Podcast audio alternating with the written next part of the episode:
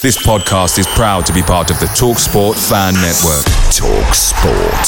Powered by fans. Ever catch yourself eating the same flavorless dinner three days in a row? Dreaming of something better? Well, HelloFresh is your guilt free dream come true, baby. It's me, Keke Palmer. Let's wake up those taste buds with hot, juicy pecan crusted chicken or garlic butter shrimp scampi. Mm. Hello Fresh. Stop dreaming of all the delicious possibilities and dig in at HelloFresh.com.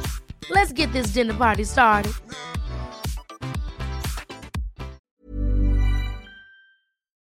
The TalkSport Fan Network is proudly supported by McDelivery, bringing you the food you love. McDelivery brings a top tier lineup of food right to your door. No matter the results, you'll always be winning with McDelivery. So, the only thing left to say is, you in? Order now on the McDonald's app, and you can also get reward points delivered too. So that ordering today means some tasty rewards for tomorrow. Only via app at participating restaurants 18 plus rewards registration required. Points only on menu items, delivery fee and terms apply. See McDonald's.com. Good morning, Nathan here. A quick new intro because this what time is it now as I'm speaking to you here? It is 5:18 a.m. I'm sat in my kitchen. I'm editing after my overnight shift. So don't say I don't do anything for this podcast, not putting in that work.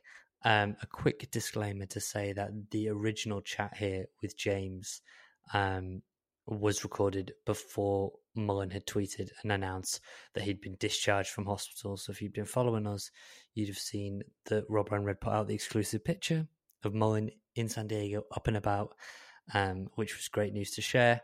I know a lot of people were delighted by that. And then he announced that he'd been discharged and, you know, was focused on his recovery. So fingers crossed it's not as bad as first feared and Mullin will be back on the mend in no time. But yeah, that's the caveat this was recorded before we knew that Mullin had been discharged from hospital and was very much on the mend. Um, and also, since we recorded, Rich has been in touch from the departure lounge in Tokyo Airport. And so you will hear from him as well. He has sent a little segment over. So without further ado, let's get into the show.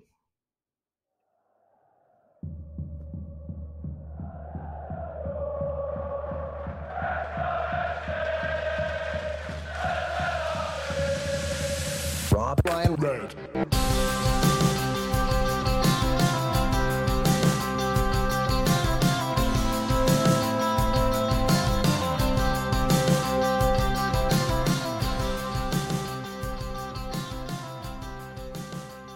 Hello, welcome to the latest episode of the Rob Ryan Red podcast, brought to you in association with Red 10 People Development.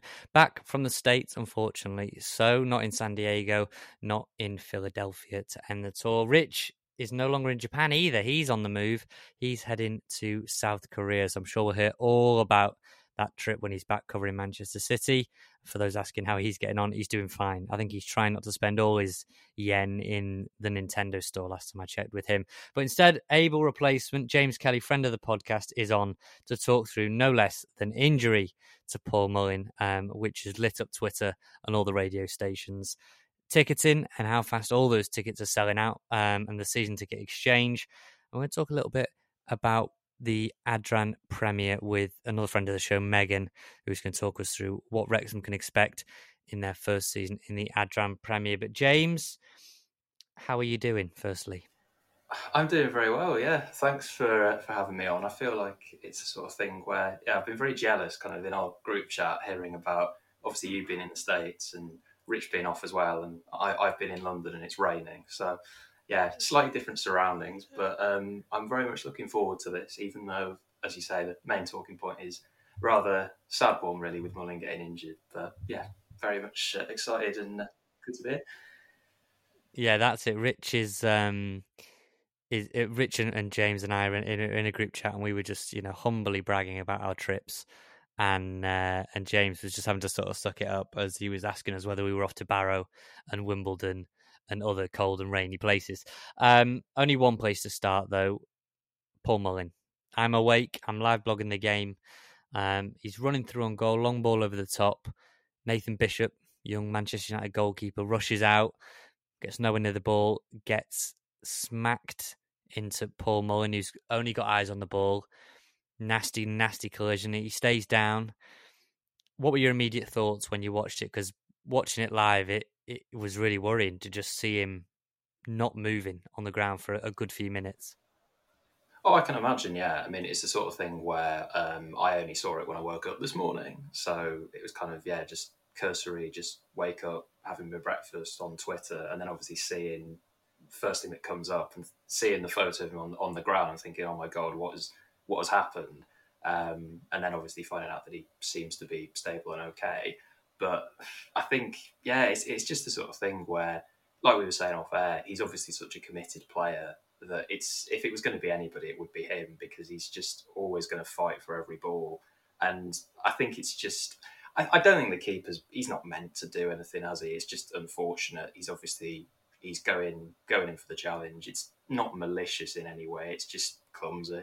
Um, and unfortunately, yeah, it's obviously just done what it's done with his lung. But it's just good to see that he's okay and seemingly going to be fit for you know several weeks into the season.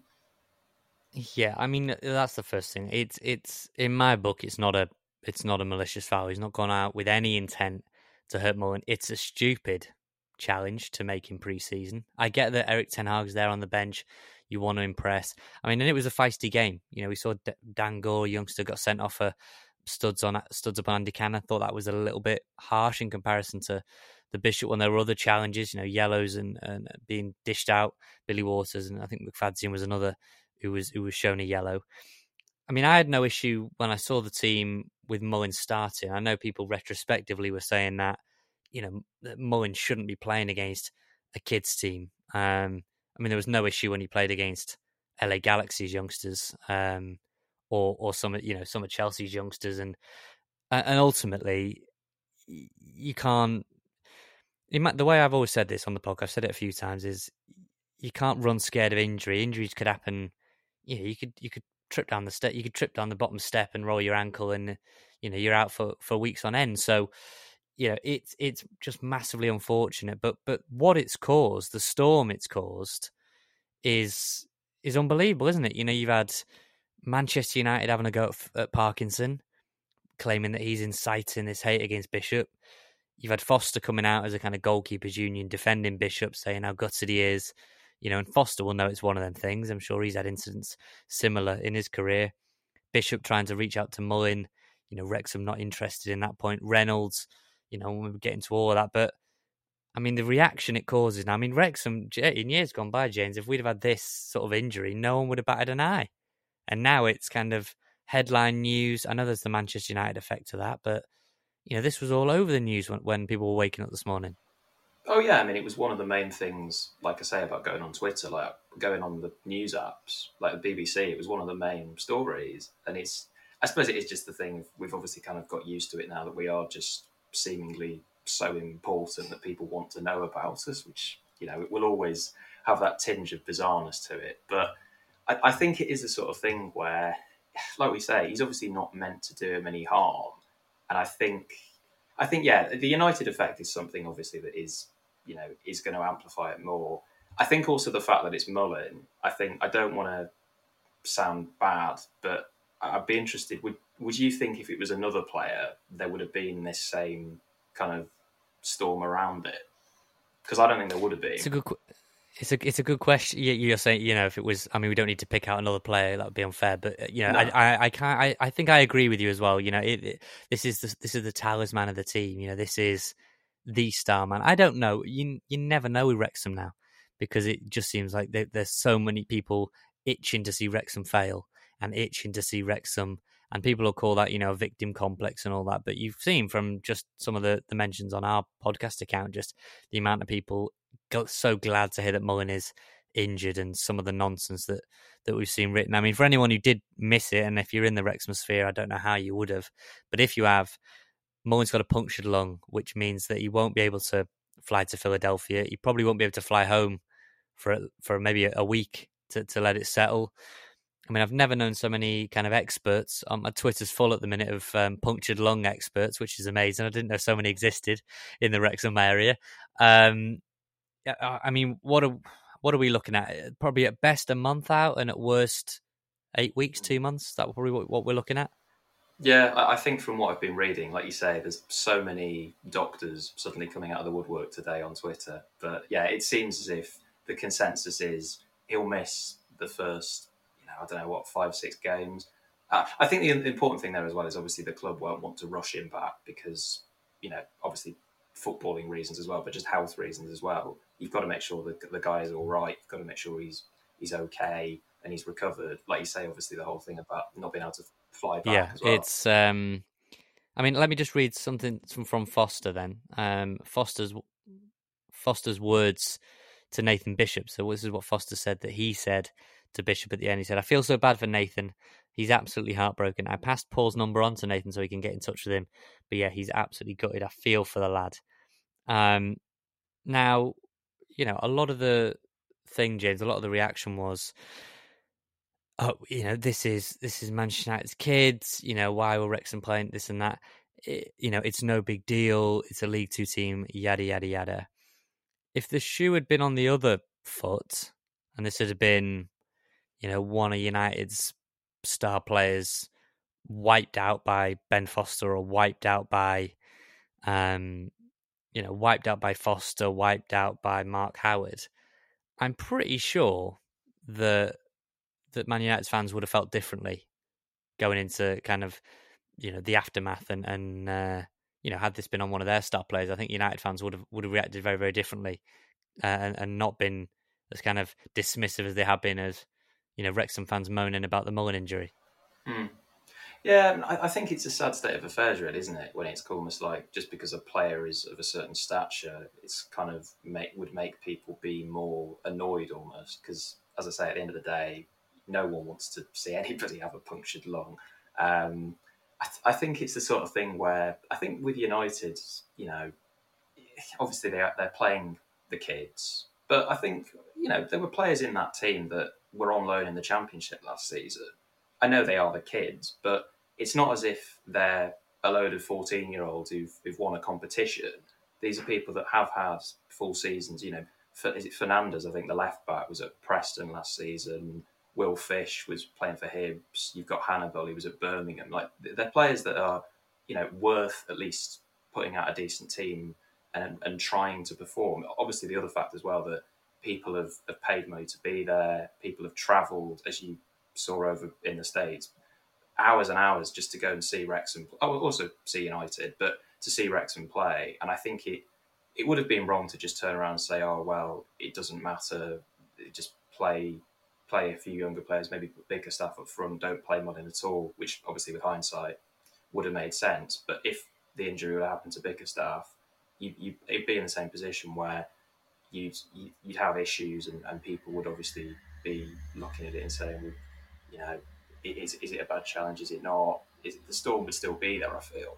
Um, so yeah, I, I, think it's one of those things really where obviously with hindsight you can look at it and say maybe he shouldn't have been playing, but like you said, when it was LA Galaxy's second team, nobody said anything. So I think it's just one of those things, isn't it? Really, obviously everyone's a genius with hindsight. Right, right. And look, before we get on to kind of alternative options now because he's definitely not going to play in that MK Dons game, much like Jordan Tunnicliffe isn't going to play in that MK Dons game. This is what Nathan Bishop said, and he turned off his replies on this tweet, as you can imagine, given the kind of fume that was coming his way. But just wanted to share my sincerest apologies to Paul Mullin, a complete misjudgment and a genuine accident with zero malicious intent at all. Wishing you the speediest recovery and hope to see you back scoring goals as soon as possible. I think that's pretty much a classy response. I mean, it, you know, and, and I and I, I, don't know. I've never seen Nathan Bishop play before. I know Rich hasn't. It's a shame he's not here to maybe talk us through some of those United players. But I, am going to say I don't think. Um, I don't. I, I totally agree with that. I, I, don't think there was any kind of ill will towards him. And you know, heat at the moment. I also have no bad judgment against Parky. I he reacted exactly as I did, and exactly as a lot of others did in the heat of the moment. I'm sure when the dust settles, Parky's going to look back and be absolutely fine with what he said. You know, he's just lost his star striker his talismanic figure. You know, what what do you want him? What do you want him to come out and say? What do you want him to come out and shake Nathan Bishop's hand or, or put his arm around him? I mean, ultimately, you're not going to be very happy. I'm fuming with it. I've got to be honest with you. I thought it was like a clumsy, reckless challenge, pre-season game. Um, yeah, can't say any more on it. I'm not, not happy with it at all. Has the goalie come over and apologised? I haven't seen the goalie, and uh, it's probably best steering clear of us for the time being because we're not very happy with it. And the idea that when he said, you know, you should stay away, he said something along the lines of, you know, I think you should stay away for a bit, which has been interpreted as, you know, stay away from Wrexham. You're not kind of. I mean, I saw somebody say, you know, you're not safe in Wrexham. I mean, ultimately, this there was no there was no suggestion of a threat in in what Parky said at all, and the idea of you know suggesting otherwise is just a- absolute nonsense, um, frankly. So Parky, and I also I don't know if you saw this, James. Did you see Laurie Walker, the Barnet goalkeeper, um, going fishing a little bit on Twitter this morning? Um, when, you know, because if you remember, it was Laurie Walker who um, went down, you know, clutching his head. Uh, were you at that game at Barnet? I wasn't there for that one, but I, I was, was, right yeah. in front of the away end in McFadzean ends up getting sent off. Yeah, I mean, at the end as well, he was, you know, not to rake over sort of old coals, as it were, but yeah, at the end, he was properly giving fans a bit of a bit of stick, and yeah, obviously that annoyed Parky. I mean, I think, like you say, he's just in the heat of the moment. He's going to react. He's going to defend his players, um, and I think a few people I've seen have been looking at it and saying, you know, oh, Wrexham are so arrogant. They think they're now on a level with Man United because of, you know, almost trying to create this rivalry. And it's just like, well, no, it's it's nothing to do with that. It's simply just, as you say, heat of the moment. You know, in the same way he reacted against Barnet, Parky's reacted just defending his player. And if people want to misinterpret it, from my point of view, they're free to. But you know, it doesn't really change change the narrative, does it? I mean, I mean, J- James, it's good to know that Phil Parkinson lives rent free in Laurie Walker's head. He thinks it's the other way around, but I mean, if he's logged onto his Twitter and search for a Beanyman Sports video that's got Phil Parkinson moaning about a game that has absolutely nothing to do with a non-league goalkeeper, then crack on. Hello, Konnichiwa from Japan. Actually, from the departure lounge of Narita Airport. I'm about to board a flight to South Korea. I have not had the pleasure of being in the US with Nath on pre-season this summer, but I have been and am away in Asia covering Man City. And I heard that Manchester United recently played a game against a team very close to our heart. I did watch a bit of that game. It was on at about 11 a.m. Uh, Japan time, so it was in the baking heat. It's been about 38 degrees here, and typical Brit abroad.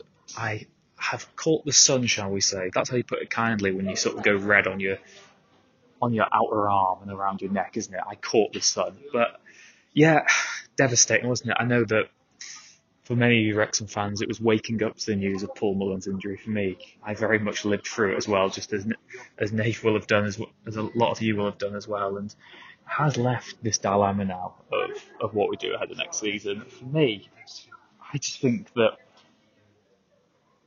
in a crude way, it could maybe push us towards what we need to do anyway. I've sort of been a pessimist, as, as you all know, and I'm trying to change that. I'm trying to be an optimist, but I've always said that you know what what if Muller gets injured? I know that's hypothetical. Any team will say if our best player gets injured, then we're going to have a drop off in replacing him because that is by default what makes Paul Mullin so good. But I do think that Wrexham have always struggled to have someone in his same sort of sort of mould. Uh, Bickerstaff I've always been impressed with, but I think he needs to be sort of non-league level, have a good season out on loan there. I'd be really interested to see how he does, sort of like like an Altrincham sort of level. He'll, I must be on commission for the amount of times I mention him on this podcast, but I'd like to see him sort of play for one of those mid-table teams in the National League and just see how, how he fares really. Waters, I think, is decent, but we need better than decent if we want to get promoted next season. It's just not good enough to have someone who's all right. I know he's done good in the National League. He's done okay in the Football League. If our ambition is to get promoted, for me, I think we need someone who's a bit more proven at Football League level as as replacement, as we've done at, at, at defence. Really, uh, that, the move for Boyle, who's come from the Championship, when our defence is already stacked. For me, that's the type of player you have to buy to to not replace Mullin, but to give him direct competition. Imagine a world where Paul Mullin isn't guaranteed to start for Wrexham. And that sounds ludicrous, but that is kind of the world we live in now with Aaron Hayden, O'Connell, Tunnicliffe. These amazing players are not guaranteed to start anymore because Boyle's there. You've got Tozer already, you've got Cleworth at the club as well. There's probably someone else I'm missing out because we've got so much quality there. I think it needs to be the same in attack, really. And, and right now, I just don't think we've got that. Waters is is decent. I think he was a good Mullin backup while we're in the in the non in non league, but I think football league across a at least a 46 game season in the in the league, and then you've got all the cup games as well. I do think we maybe need something extra uh, as well, and that's because if Bickerstaff has got on loan, I don't think Waters and, and Mullin maybe is enough as that that actual sort of goal scorer goal scorer striker. I think Palmer and Dalby both good enough. Well, you know, for, for the target man and giving us that physicality in the forward line, but I think we need something else. I guess the ultimate question is, is who do we go for? I know Norwood is probably a popular choice, someone that a lot of fans would want to see sign for the club. Whether we can go and actually get him is difficult. Again, it's also, I, I say the difficulty of convincing someone to come to Wrexham and not be guaranteed to play, particularly behind Paul Mullin. You know, who wants to come and be his backup? It's, it's a very tough job because no matter how well you do, nobody will want you to start over Paul Mullin.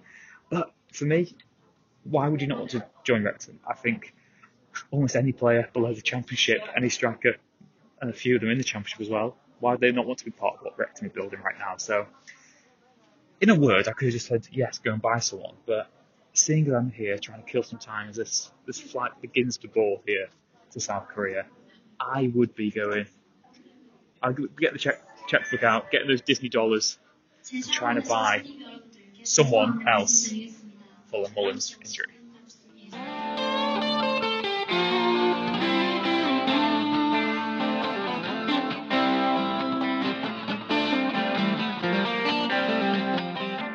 Um, I guess then the question is, what now, James? What do we do now? Um, we've still got, we've still got Ollie Palmer. We've still got Billy Waters, who looked quite lively on the tour. You know, a lot of kind of people excited to see him. Haven't really seen him enough, have we, in, in competitive games? The last little bit of Torquay, now on the tour. Sam Dalby as well, who we're liking the look of. He's he's really come on leaps and bounds. Jake Bickerstaff is there. I mean, he was left at home off the tour looking like he was set for a loan move. Is that now going to change for for the for the start of the window, or do you do something else? You know, I I, I proposed on Twitter that maybe maybe you could try a. I mean, I I doubt it because it would be a change of system, and that's not what Parky's going to do probably just before the season. But I think there's a lot of merit to a an Ollie Palmer focal point with an Elliot Lee and a Jordan Davies off him, and you know, kind of Andy Cannon, James Jones, Tom O'Connor a lot of legs in that midfield. You've got two creative players who are better further for, further forward. You can have great pace out wide. Ollie Palmer's a big target man whose stuff will bounce off and he can bring others into play. That's probably the least likely option. But if we're looking at MK Dons, James, what do you reckon that he's? What do you reckon that we should go with, and what do you reckon Parky probably will go with as a as a pairing up top? I mean, it's the sort of thing where I'm always open to new formations. I'm always one of those people when I watch football. So I think I think your proposed system with Lee and Davies running off Palmer, I think could work. I, I don't think Parky will do that, and I don't think he really should change the way we play because it would be so drastic. Because then you'd obviously have to go with without the wing backs. You'd have to have a four in, in defence, and then I just I can't see him doing that. But I, I think personally, I would say again as you say, we haven't seen him play very much. But I think obviously everyone goes on about the last few minutes of Torquay, obviously on the tour as well. I think Waters has looked lively. And I think of all the strikers we've got, he's the most similar to Mullin in terms of stature. Obviously, slightly different in terms of the way they play. But I feel like, I think if you went with Dalby and Palmer, I just, because we haven't really seen them play together too much, have we? Because it's always been usually Mullin with one of Dalby or Palmer. And I think if you were playing, I, I don't know, it might work. You know, I, am This is why I'm not a football manager. But I think Dalby and Palmer up front, I just feel like it may be too similar. I would probably say, I think he'll probably go, and this is what I would do. I think he'll go Waters with Ollie. I think that's for me what he's what he's going to do. Yeah, that, that, that seems a consensus. I mean, I you know I'm I'm not going to say I'm the driver, but I'm I'm I'm in the front carriage of the Sam Dalby Express train.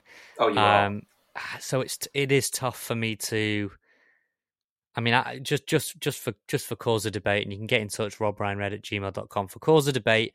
I'm going to go that he should go with Dalby and Waters, which I don't think he'll do, but I, I think he probably does go with Waters and Palmer. But I'm going to give you a reason why. Sam Dalby is looking in impeccable shape. I think is he's ascending. Not that not that Palmer or, or is descending, but I think Dalby gives you that hold up. I think he gives you a little bit more in behind. You know, we haven't seen that partnership, so you would be going into that Boreham Wood game.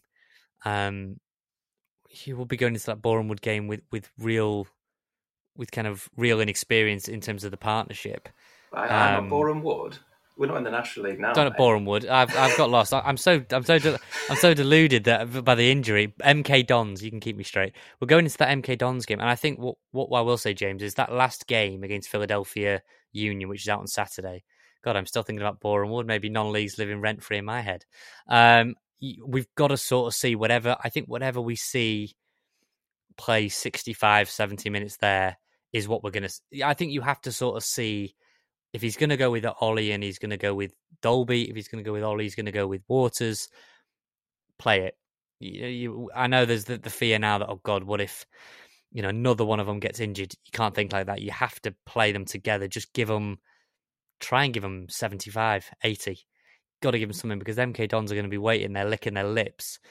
That and look, here's the pros. A pro for Ollie Palmer is he's probably the biggest target we've got in terms of aerial ability.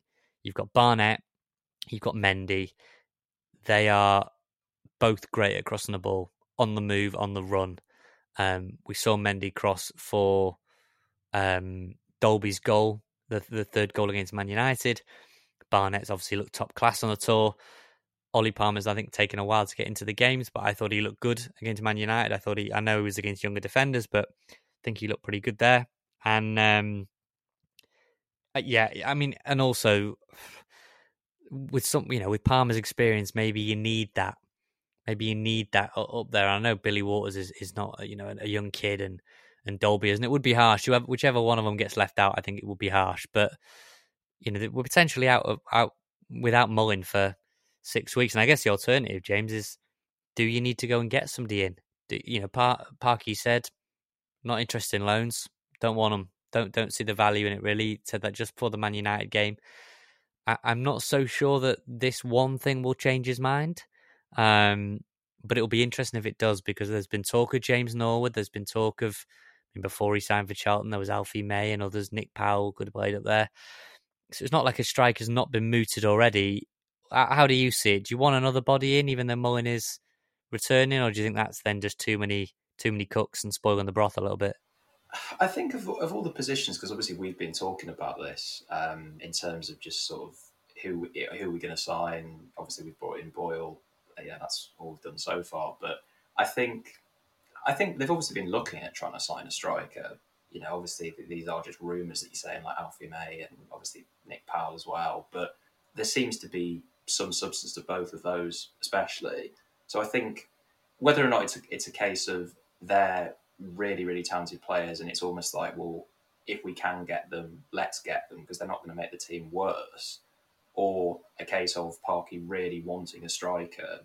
I'm not quite sure, but I think if anything, this probably will. It, you know, it's going to maybe accelerate that process if that's something that has been discussed and is being explored. Personally, I think I don't think we need to sign a, another striker necessarily. I, I, certainly wouldn't complain if someone comes in who's got a goal scoring record of 15, 20 goals a season, League Two level or above. But I think I think it's a case of not panicking. I mean, Parky's shown the time we've had him in charge, he, he doesn't really panic. You know, like for example at the beginning when it wasn't really working with his system, he he kept kept with it, and I think yeah, to see him go out and, and sign a striker either permanently or on an emergency loan, I just don't think is is his style. I just just don't think he'll do it. No, and I think, yeah, I, I, what I would say is I think having slept on it, because I, I you know, I labelled the Mullin injury a disaster.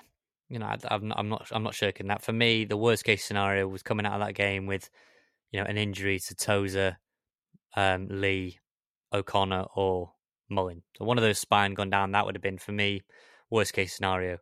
That happened obviously in Mullin.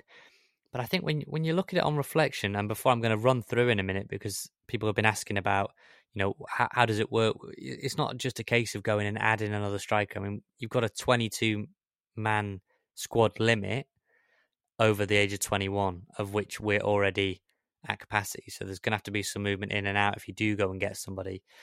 But there are there are goals in this team, aren't there, Jay? Yeah, I, beyond Mullin. Obviously, Mullin will get a lot, but you know, Palmer, Waters, Dalby, um, Lee, Davies, um, O'Connor's, you know, knows where the goal is. Hayden, as we saw, you know, back on top with his head again. Um, you know, there are others in this team. Barnett, we were hoping he'll chip in with a few more. Mendy, obviously that goal against Notts County, we know he can chip in.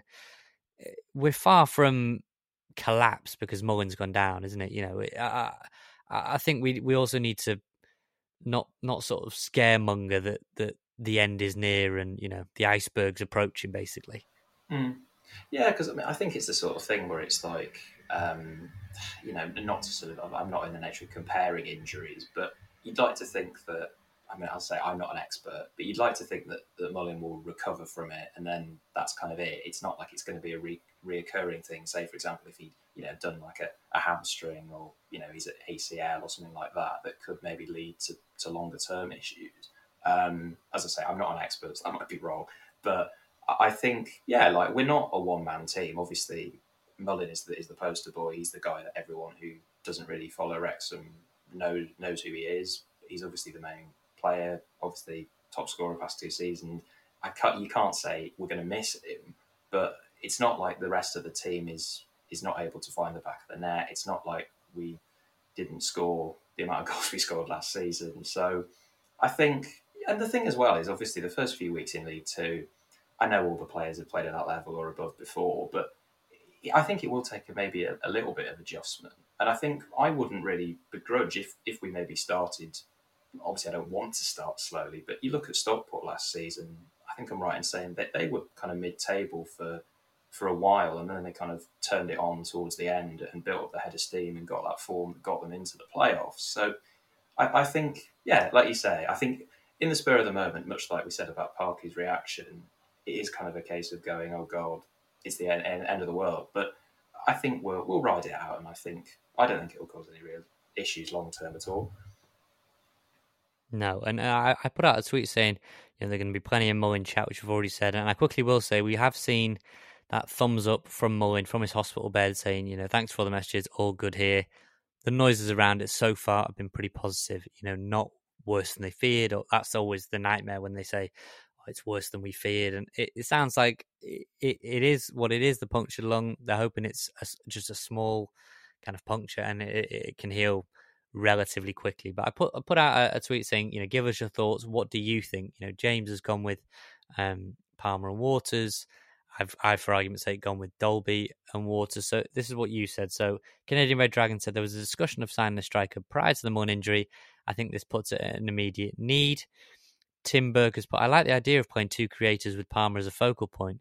It would mean um, a change in shape if Palmer was to be sub there, which, yeah, in game adjustments are not ideal um, MB, uh, FPL Bowen 20, but Billy and Ollie for me. Dalby needs to be integrated, however, whether off the bench or the odd start ahead of either of those. The more we talk about the possibilities and time passing and Mullin recovers, could easily be back in six weeks. Um, Dan has just put Norwood, uh, which Joe has put new centre forward needs to come in. The rest are great squad players, but we need another talisman, i.e., Norwood. Um, Sam has put need another striker. If we had to go with what we have, then it's Dalby and Waters for me. Um, Mikey's but problem with going after and buying someone new is the Wrexham tax has now gone up again. It was high before Mullin's injury and it'll be even worse now. Personally, I'd hold off, not panic, and play Billy off of Palmer or Dalby. Let's get a couple more. Um, Wrexham AFC presented by the Giraffe Kings Network. What a username! But silver lining: if this happened in Feb, we'd be done for. There was no there was a need for another top striker with Ollie fading last year. No doubt Parky was given a budget. Expect now for Rob and Ryan to increase that budget. As last night proved, this is a really good team and we need to push on. Um, what else have we got here? Then Daniel has put from another perspective, heard rumours that some strikers have declined interest because they don't want to ride the bench. Without Mullin for a bit, are we now a more enticing prospect, or do the same players think our current squad is still too strong to consider. It's an interesting one, isn't it, isn't it, James, finally on that because yeah, ultimately players don't want to players of caliber to Paul Mullin or above, if you're aiming to get better than what we have, don't want to come and ride the bench. Previously, they would have thought, well, Mullin's unmovable. You know, he's definitely going to play. Probably Palmer, club record signing, is going to play. What do you think? I mean, I'm not sure it's it's a much more attractive prospect than it was. I think it was already a fairly attractive prospect anyway.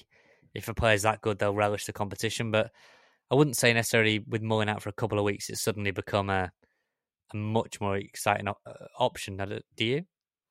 No, I mean, I, I, think the thing as well is obviously, like you say, when he's fit, Mullin is an immovable object, really, in terms of the team sheet. You're not going to drop him for anybody. So it's the sort of thing where if we were looking at signing a striker, or we, are looking at signing a striker, it wouldn't really be a replacement for Mullin. I'd feel it would be somebody to go in there alongside him in, in the Dalby Palmer role. And then if you bring them in and then play them, you know, say for argument's sake, someone who's six foot three, six foot four, alongside Palmer or Dalby, I'd, you kind of have the situation of why, in that case, why didn't you just play Dalby and Palmer? Um, and I think the, the other thing as well, I think for me, the bottom line is if we don't play Billy Walters now, what's the point in having it? you know, people were saying last season about it was. I think it was almost becoming a little bit of a joke of why is he not playing? Where is he? And then we comes on and talk here, and everyone sort of thinks, oh, he is actually real.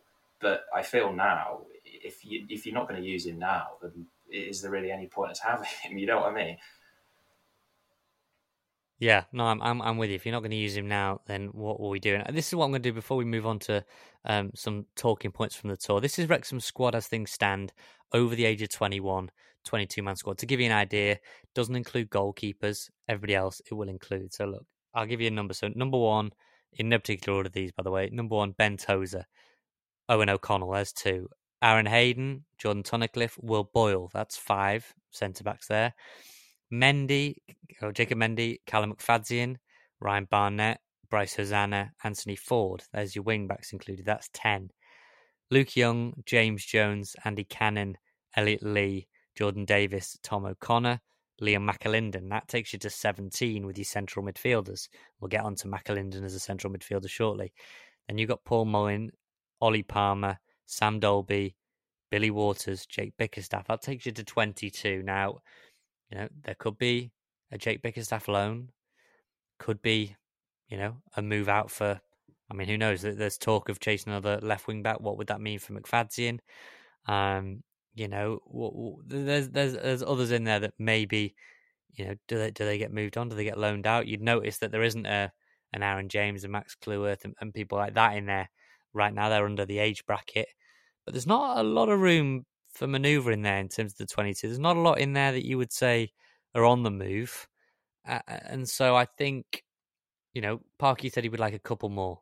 That's what he said ahead of the Man United press conference not that many, not, not that much room to do so, James. There's going to have to be a couple go. If there's going to be a couple coming, there's going to, to be a couple going, and and uh, and and it's not super clear to see.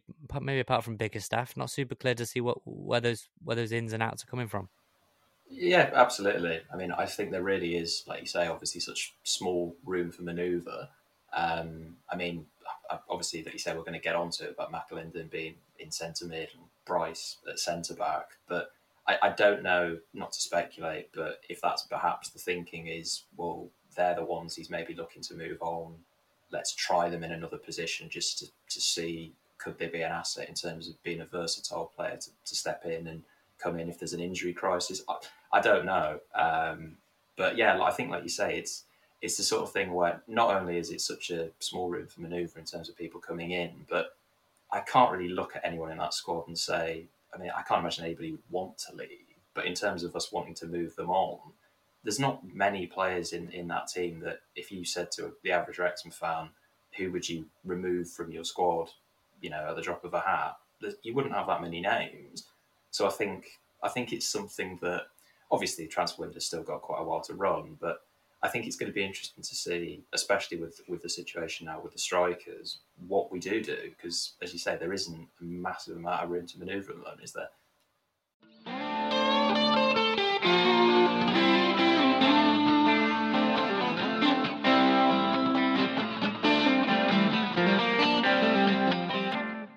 Right then, talking points from the tour. So some of these some of these that I've been out there, some of them that we've just seen, you know, while we've been kind of following from back here last night's game. Bryce Hosannah being tried at centre back. Now, versatility obviously is a great tool when you when you're limited in your squad size. I mean, we've got a lot of options there. It, what do you think is the thinking there? I mean, obviously got the opportunity to do so. Jordan Tunnicliffe injured. Um, Bryce is obviously struggling to get in as a right wing back. Barnett and, and Forde are, are, there. Maybe they don't fancy him on the left so much. I mean, you've got Mendy and McFadzean, you'd probably say ahead of him. But this is Bryce, one of the fittest in the squad. He won the bleep test. Highly thought of. He's been putting all the promotional materials for the kits and everything. So they're clearly not pushing him out the door. And it's one where, you know, are we seeing a, a young centre back in a back three be developed in front of our eyes?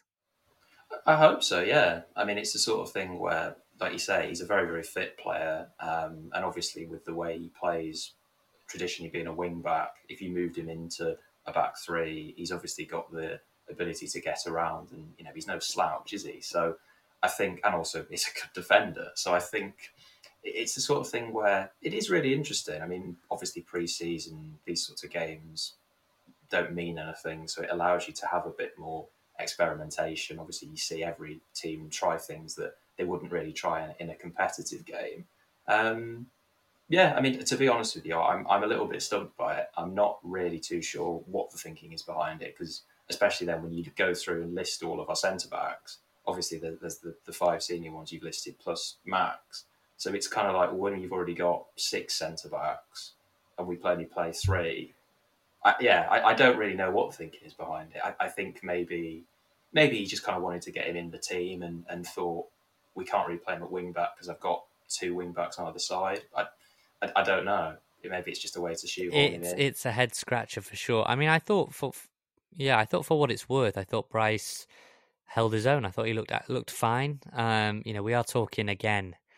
You know, we're not talking a, a League Two attack here. You know, we're, we're talking youngsters that that he is going to be able to match stride for stride pace wise and, and are going to typically struggle in the final third. But centre backs are the, are the, interesting one going into that in, into the season opener because we've rattled off. You know, Will Boyle's come in, Ben Tozer. You'd feel like it's an absolute shoe in. Some say maybe he's not the shoe in. You saw Owen O'Connell start at the centre of a back three. I still think Ben Tozer is a shoe in in there what what's that back three for you going into the season? Because I mean, for me, it has to include Aaron Hayden. I think you saw that against. I know it was against Man United again as the caveat, but he offers you a, a threat, and I know we haven't seen enough of Will Boyle yet, but Hayden offers you a threat that few of the other defenders offer you. And and if I look at it, Hayden probably offers you the best threat in the air. Owen O'Connell's probably the most comfortable on the ball. Max probably accepts that he is not first choice right now. Tozer gives you the throw. Will Boyle has dropped down from the championship for a reason. He's got pedigree, played Tunnicliffe is injured right now, and so that kind of takes him out of the equation. But going into that season opener, it feels like we kind of got four going for three, and uh, and as we know, four does not fit into three. So wh- who are you who are you leaving out, and who are you having that tough conversation with? I'm not sure to be honest with you. I think I think, like you say, I'm very much in in the camp of you have to play Hayden. I think anyone who says, you know, you can look at it and say, oh, we, we went up the end of last season, Hayden wasn't playing. If you don't play Hayden, to me, I think that's just stupid. I, I think Hayden has to be in there. He's obviously had time to recover. He's obviously now back to fitness. So I think for me, he's got to be in there. I think just purely because of his left-footedness. I've not watched Boyle play at all for us, um, given the, the, games he's had so far. But I think just given his left-footedness, you have to play him. Obviously, with Tunnicliffe being injured, it's kind of like you'd imagine he will play. And then I don't see him dropping Tozer. I, I think just that threat from from set pieces. I know we didn't utilise it as much last season as in the first season of having it, but I just think uh, you can't take that out of the squad for me. Um, I just think it would it would be silly. Um, but then, yeah, like you say, it is, it is an issue because O'Connell is is equally a very good defender. I was very impressed with him in the second half of last season. He's looked all right in pre-season, again, with the caveat of the teams we're playing against. I, I don't know. I, th- I think it's it's certainly a very difficult decision to be made. Um, what would you what would you go with then? Because yeah, I, I can't fathom it. Uh, well, good job. Good job. We're not putting you in charge of the team selection. You'd be dithering on it for between now and the MK Dons game. They wouldn't. The, the lads wouldn't know, would they? They'd be like saying, "Gaffer, we need we need a team." You're like, ah, "You're all great." I'm I'm not sure. I'll, I'll, be honest with you, lads. I'm I'm not sure. For me, I'm gonna I'm gonna stick my neck on the line and say. I mean, yeah. I mean, I'm I'm I I, I would probably go Boyle, Tozer, Hayden. I'd love it if I could play O'Connor off the left side. I know that's just playing fantasy football basically at that point. I, I get that. It is kind of O'Connell or Hayden. I just can't put a team out without Aaron Hayden in. I just think yes, O'Connell is better on the ball, but Hayden is is such a threat from set pieces. And I think with Mullin out of the team, I actually think we'll need set pieces a lot more. I think we'll need bigger bodies in there. Um, you know, Owen O'Connell's hardly Billy Waters, is he? But you know, I think I think Aaron Hayden has got to play. And maybe a final talking point. I mean, a quickly from me that the tour was amazing. All the people that I met on the tour absolutely eh, incredible, and you know, really throwing themselves into it. So one of the talking points for me was just Wrexham fever. I've seen it firsthand. It exists. It's real. It's only going to get more crazy. You know, being in LA, driving down towards the LA Angels Stadium, Anaheim, and you know, seeing the the the big billboards off the freeway. Um, you know, welcome to Wrexham. That's amazing. Um, I guess the other one, then the the main talking point that came out of it for me is Liam McAlinden in central midfield.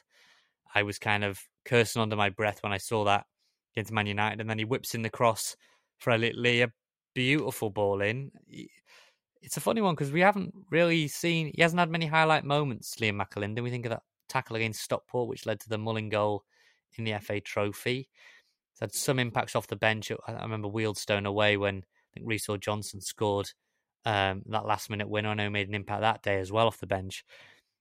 Do you think that's a shot window, or do you think that's maybe we're not getting another central midfielder and McAlinden's in there as a retrain and a bit like Bryce, just kind of cover? Not going to play much, but if he does, that's the role he's going to play. Yeah, I think that's very much the role he'll play. I mean, given the fact he signed a new contract, I'd be very surprised if he, if he does go. Um, but I think he's just one of those players who just gives you the option that, whilst you say, with all respect, he may not have that many standout moments, he's always going to be able to come in and pretty much play any position. I mean, I remember when we signed him, I was confused when I first started seeing him playing as a, as a left wing back because I remember when he played for Exeter when I was down there at uni and he was a striker. So, I mean, maybe that's the way we solve the striker issue with Mullin out, put McAlinden up front. I don't know. But um, I, I, think yeah, I think he can play anywhere, really, can't he? Um, I think that's why he's in the squad. That's why Parky wants him around. Um, I'd be surprised if, if he plays there regularly, but I think it's just again, like I say, with, with Bryce at centre back, it's just having the ability in pre-season, having the license to experiment a little bit, just so that you can you can say if the, the issue does arise that we need a central midfielder, we've got three or four midfielders out, we need someone to step in he's able to do that. And there it is. That's as good as it gets on this stage. Nissan Townstar EV strikes again. It's an unstoppable van. Unstoppable. Look, just fantastic. You can actually see the Pro Pilot technology in action. Effortless parallel parking. It moves with all the confidence that comes with a five year warranty. And with a bench full of all star van experts, there's real strength in depth here. That's all star quality. Search Nissan Townstar EV and visit your local all star van centre to see for yourself. Terms and conditions apply. Five years or 100,000 miles, whichever comes first. ProPilot is an advanced driver assist technology. Driver's responsibility to stay alert, drive safely, and control vehicle at all times. Away days are great, but there's nothing quite like playing at home. The same goes for McDonald's. Maximise your home ground advantage with McDelivery. You in? Order now on the McDonald's app. At participating restaurants 18 plus serving times delivery fee and terms apply. See mcdonalds.com.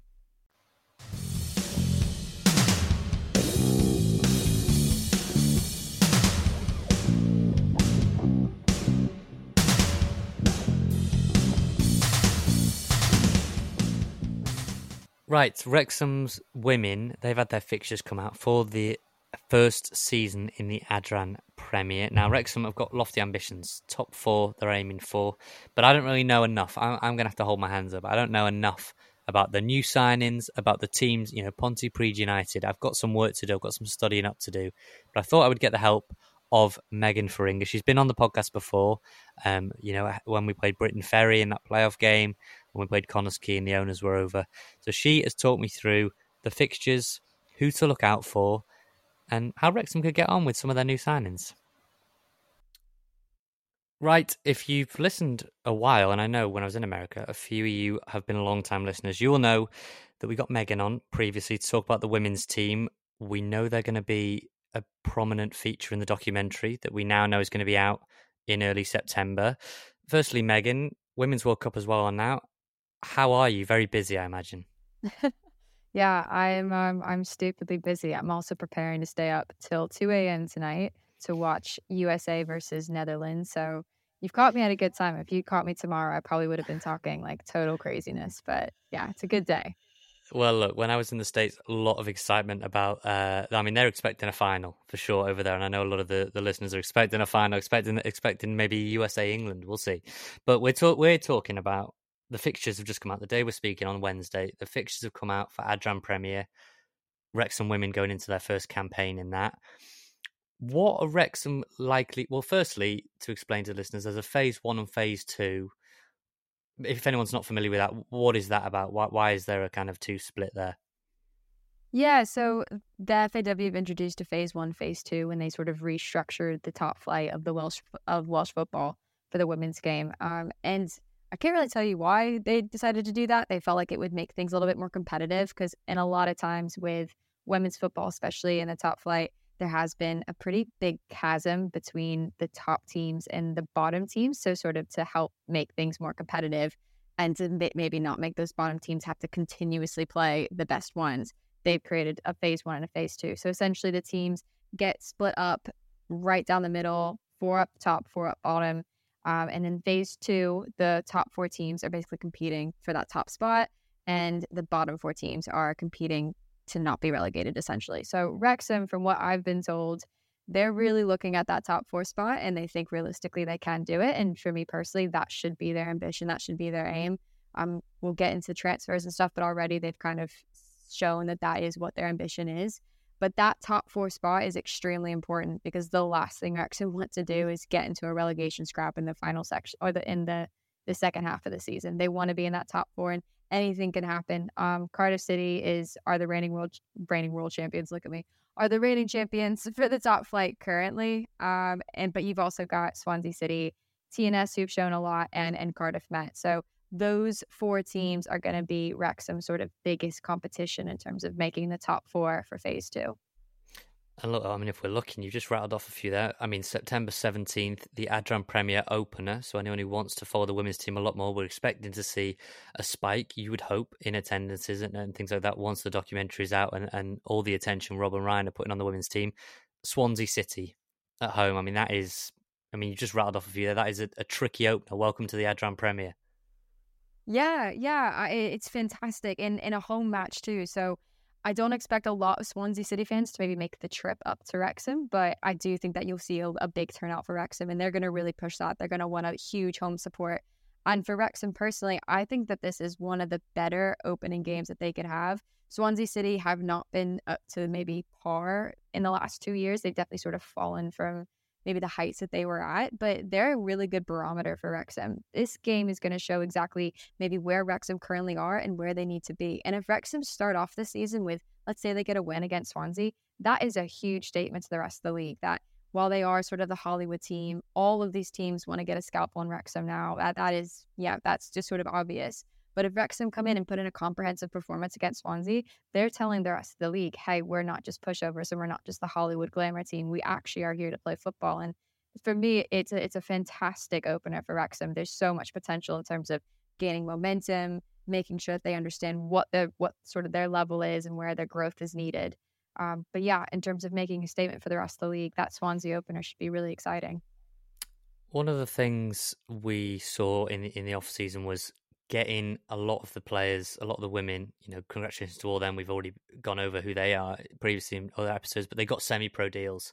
And I think that was really important, a next step, because when we're looking at this fixture list, Swansea, Pontypridd United, Barry Town, both of those away, then we're playing Cardiff City at home, then Aberystwyth away.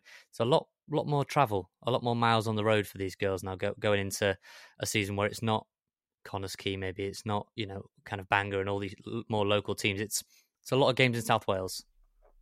Yeah, exactly. And actually, last season, TNS were the only North Wales representatives in the top flight. So Wrexham have now sort of gotten to shoulder that responsibility. But like you said, it also means a lot to travel. And, you know, it's great to have Swansea City and Cardiff City at home in the first, as like the first thing. But then they have to go away to both of those, both of those teams towards the end of the season, which is going to be really tough and a huge ask, um, especially with a lot of these girls who are now semi pro. You know, it's going to be it's going to be difficult for them to balance out their their schedules. But I think the semi pro status that Wrexham have given a lot of these players, it's it's a sign that they're there to support them, they're there to back them, and they're very serious about this upcoming season. And you've already seen other clubs follow suit. Cardiff City were very quick to show like not only have they done this, but they're also you know trying to match Wrexham's speed and pace in which they're going the game.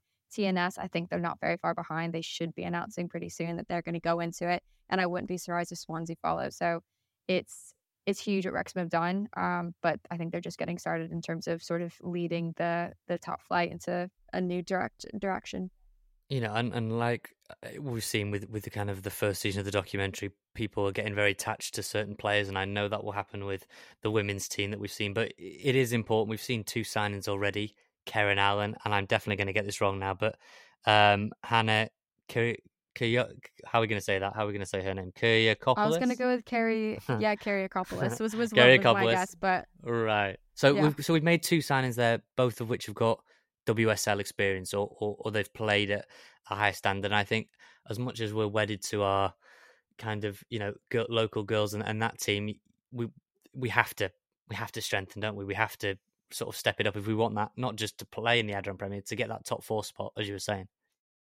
Yeah, these are both two phenomenal signings. When I saw them come off, I kind of gave Wrexham a, a, a clap, honestly. Like, it, it's fantastic. Um, Karen Allen, she's only 25, and yet the experience that she has is, is really good. She's had back to back promotions with Stourbridge FC, who she's now coming from. So they, she originally was playing in tier three of the English pyramid, which in terms of standard and caliber is is quite high. So she's coming in at 25. She's young, but she's got loads of experience. So she's going to push a lot of those girls. And the 29 year old, um, I'm just Kyriakopoulos. I'm going to say that so wrong.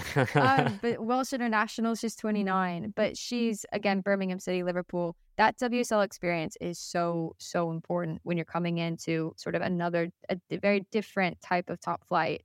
But a lot of these girls, you know, they've got experience previously in their Wrexham squad, they, they've been around. But these two additions are sort of going to bring maybe like a new dimension, if you will, like kind of maybe raise the standard in the bars and, and training and those kinds of things. When you bring in WSL caliber into the top flight of the Welsh in, of the Welsh top flight, it's it's just a different ball game. So I'm really excited to see kind of how Wrexham evolve with those two players. And it should be also be said, Delph Morgan, goalkeeper, she's also going to be helping out with Liverpool's coaching at uh, the women's the women's coaching at Liverpool. So she's going to be balancing both of those things, which I've been told isn't going to be a problem. She can do both of them. So that's another like you know reason why Delph Morgan is so amazing. But that's also going to help Wrexham a lot because that can only, you know, strengthen Delph Morgan and then thus strengthen Wrexham. Yeah, I mean, we're thinking back to the Briton Ferry game where she had the. I mean, you were there. She was had the game of her life. I mean, you know, that was amazing, and um, you know, and and that kind of added on to the Connah's Quay game as well, where we broke yeah the attendance record, and that was really good, and you know, owners on the pitch. But one of the things I'm thinking about, maybe this we'll, we'll put throw this to you as the as the last question is how important do you think this could be into not just Wrexham going up, but all the attention that will come with this women's team in the next six months in terms of, like I say, you're going to have the documentary. You've got Rob and Ryan actively pushing this team. Steve Dale's got plenty of resources behind him. I mean, from the Adran League's perspective, this is a, you know, we saw what happened with the National League. It was global attention. You know, people coming on here saying, I now like follow following Southend or I'm keeping an eye on XYZ. For Pontypridd and Cardiff and Swansea, and it's a real opportunity to to get a lot more eyeballs on on a league that probably isn't isn't getting the attention it, it probably deserves. Yeah, and that's the positive way of looking at this. I know a lot of other rival teams and oppositions are going to just be, you know, rolling their eyes like, great, Wrexham are here. They're going to take all the fans. Everyone's going to want to support them. But when you do think about it, the Adran Premier has not gotten the attendance and the eyes that it's needed. While women's football has grown dramatically in Wales and England, you haven't seen that translate in the top flight of the women's game. And it's actually kind of disappointing. When I went to that Briton Ferry game, the Briton Ferry fans who were there in the corner fantastic, but they were still a small contingent. Wrexham mm. fans outnumbered them at least two to one. And that needs to grow and that needs to change. And I do think Wrexham are going to encourage people through the gates. And then maybe they'll stay. Maybe they'll say, actually, I want to come and support Pontypridd next season. I want to, or next game and next week. And that's the positive way of viewing this and looking at this. And I think a lot of people around the FAW and around Wales are really excited about what Wrexham can sort of bring the top flight and bring women's football in, in Wales. Like I, I personally think it's going to bring it to a new level and it's going to inspire a lot of young girls and a lot of older girls and a lot of men to get involved and to come watch women's football. So I'm personally super excited. I hope that Rob and Ryan continue to support the women's team as much as they have been because like I've said it before, but Rob's American, Ryan's Canadian, both of those teams are at the Women's World Cup right now. It would be really nice in four years to see Wales also like represented there. And I think that these are baby steps towards Wales growing to be that nation that can be represented at a Women's World Cup. Right, James, let's wrap this up then. Um, because we don't want to be all doom and gloom. Let's let's try and end on a positive. Paul Mullin's out injured, but how are you feeling going into the new season? I mean, League Two's got about twelve teams that all think they're going to win the league. We've got to be in that mix. We're going to be the the big scalp still. You know, I think everyone else is quite grateful that Wrexham are going to be there as as the target to go at. You obviously got your season ticket again, which is the the, the Willy Wonka Charlie and the Chocolate Factory golden ticket in uh, British football right now. How, how, are you feeling about it? How are you to, to sign as that? How, how, are you feeling about the season ahead? You, you feeling pretty confident? I, I am, but it's the sort of thing where, as you know, I am a pessimist in in every aspect. Um, really, when it comes to us, even even now. Um, look, I think we'll be up there, um, but I think, like you say, there's it's it's just too early to say, isn't it? In terms of there's there's so many teams that have, brought in players that, that look good. There's so many teams that think they're going to do well. Obviously, we know firsthand how Notts and, and Stockport are two teams that we've had our battles with the past two years. I think they'll both be up there. I'm I'm just excited, really. I, it's just the little things of just being able to go to grounds that are actual, with all respect to some teams in the National League, are actual football league grounds.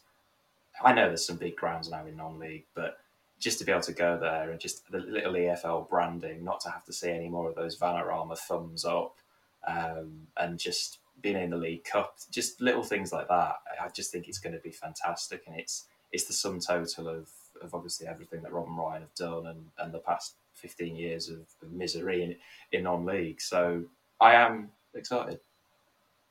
You're excited. He's excited. I'm, I'm cutting off. He's excited. I'm excited, even though Paul Mullin's um, in a hospital bed somewhere uh, on the west coast of California. Get well soon, Paul. Uh, wishing you all the best. We'll be fine. We'll, we'll Parky in Parky we trust, as Rich always says.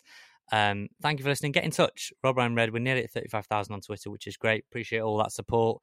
Um, and next week will be our big season preview. So we'll have a lot of people. Hopefully, a couple of people that a couple of the big shots that have been over in America will come on have a chat. We'll speak to some MK Dons experts and give them a load of grief about Graham Alexander and their squad and what they're expecting at the race course. Um, and you can get in touch on email robryanred at gmail.com. Rich will be back eventually when that is. I've forgotten the date, but he'll be back soon. Thank you for listening. As always, this is brought to you in association with Red 10 People Development. Uh, the stings you heard in between the segments, they are from Wrexham based band Hypenotic. Thanks to James. Uh, I'm going to thank myself as well. Uh, thanks to everyone who's been supporting from America and back at home. And we will see you again next time. It's the 90th minute. All your mates are around. You've got your McNugget share boxes ready to go. Your mate's already got booked for double dipping, and you steal the last nugget, snatching all three points. Perfect. Order McDelivery now on the McDonald's app. You in?